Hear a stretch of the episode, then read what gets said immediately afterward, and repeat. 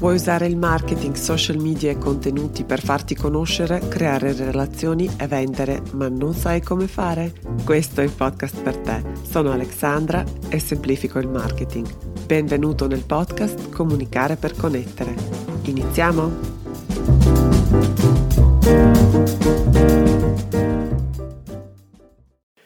Hey hey, bentornato alla puntata numero 33 del podcast Comunicare per connettere. La pillola di online marketing di oggi è dedicata a uno dei miei temi preferiti, saper scrivere ed esprimere pensieri attraverso le parole. Per scrivere bene non serve talento e nemmeno ispirazione.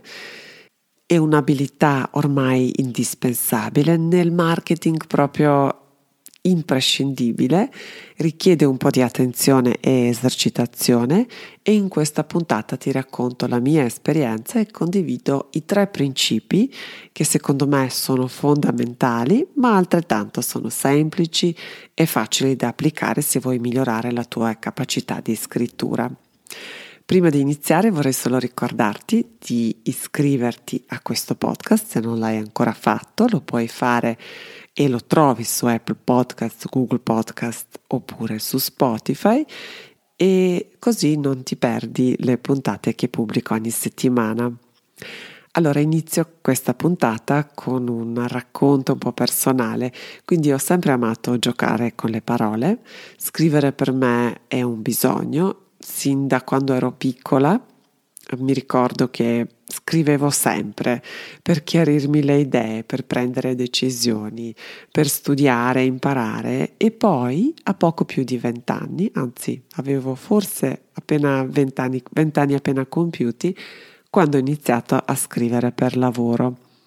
Sono entrata nella redazione del più importante quotidiano serbo e mi pagavano per fare quello che per me era un gesto davvero naturale e spontaneo, seppur sempre abbastanza sfidante. Il giornalismo in quegli anni è stato la mia palestra e il mio parco giochi preferito. Quando sono arrivata in Italia pensavo che non sarei più riuscita a divertirmi scrivendo per lavoro.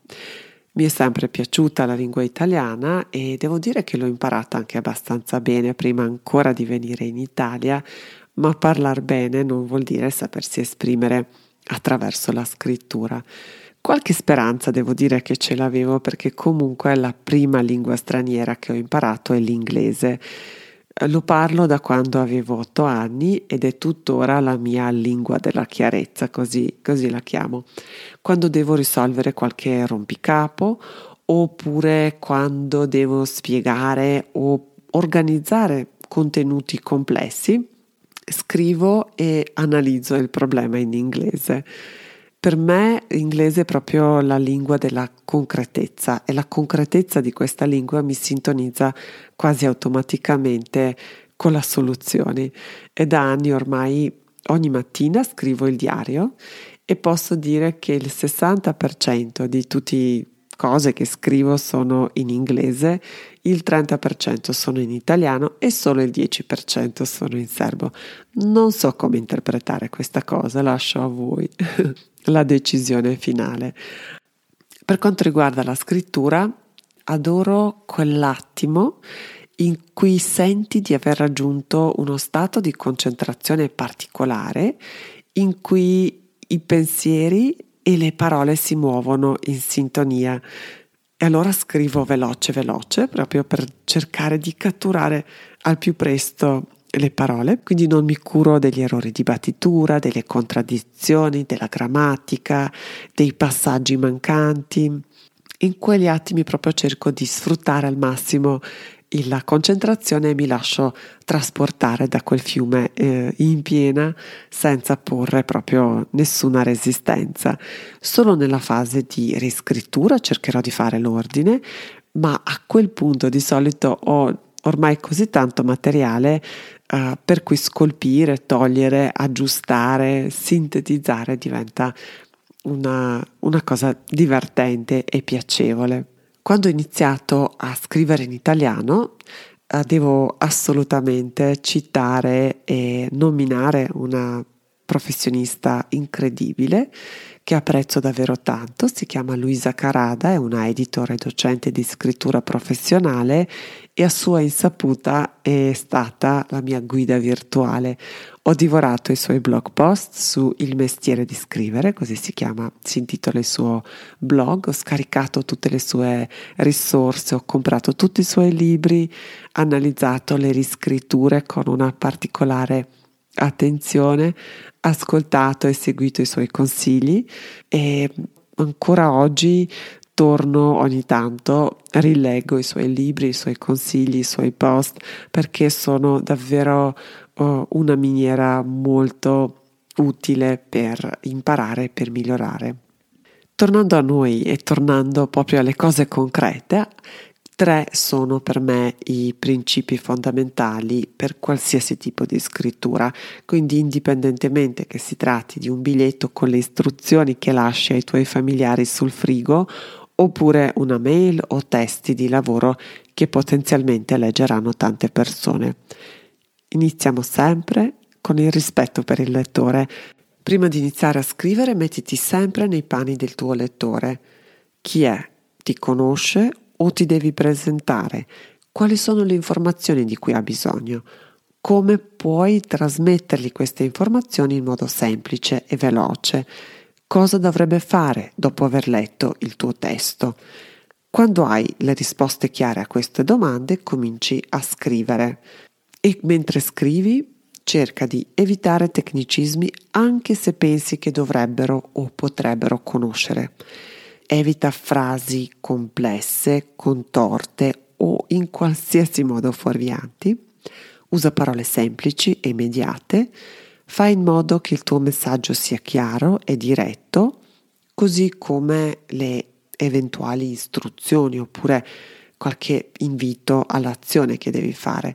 Non dimenticare di salutare, ringraziare, personalizzare il messaggio Formata il testo per permettere al tuo leo- lettore di farsi un'idea anche solo scorrendo il testo molto velocemente. Questo vuol dire paragrafi corti, separati da doppio spazio, parole chiave evidenziate, elenchi puntati quando e dove serve. Tutte queste indicazioni, tutti questi accorgimenti agevolano la lettura.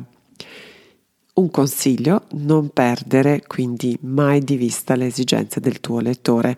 È una frase semplice, solo all'apparenza, perché mentre scrivi succederà che il tuo focus scivoli verso te stesso. Non preoccuparti, è del tutto naturale e con il tempo imparerai a mantenere il focus proprio anche durante la prima stesura sulla persona che leggerà poi i tuoi testi. Il secondo consiglio è la chiarezza del pensiero. Solo un pensiero limpido diventerà poi un testo pulito. Prima di scrivere, ti consiglio di riflettere bene sul perché vuoi scrivere il testo, qual è lo scopo ultimo, cosa vuoi ottenere, uh, quali re- reazioni oppure quali emozioni vuoi suscitare nel tuo lettore. Di conseguenza, poi organizza i tuoi pensieri e guida il lettore alla scoperta dell'argomento, che può essere una spiegazione oppure un'informazione, un aggiornamento o anche una richiesta. Non dare nulla per scontato, cerca di essere chiaro, quindi è diretto, specifico, molto molto specifico. La persona che ti legge deve avere una gratificazione alla fine, deve essere informata, provare un'emozione oppure sapere come agire dopo aver letto le istru- istruzioni. Un consiglio che utilizzo spesso è di provare a formulare una domanda la cui risposta corrisponde al messaggio che voglio trasmettere. Quindi in cima alla pagina scrivo proprio la domanda alla quale nel mio testo che scriverò devo rispondere. Per esempio, nel passato ho organizzato tantissimi eventi e di solito le mail che inviavo più spesso sono quelle che contengono le informazioni uh, per i relatori in un evento scientifico e quindi la domanda che scrivevo all'inizio della pagina era quali sono le informazioni logistiche e tecniche utili per i relatori del mio evento. E quindi cominciavo ad elencare grazie per aver accettato di partecipare, dove e quando si tiene l'evento, quando presentarsi, indicazioni per la loro relazione e qual è la persona di riferimento in caso di bisogno.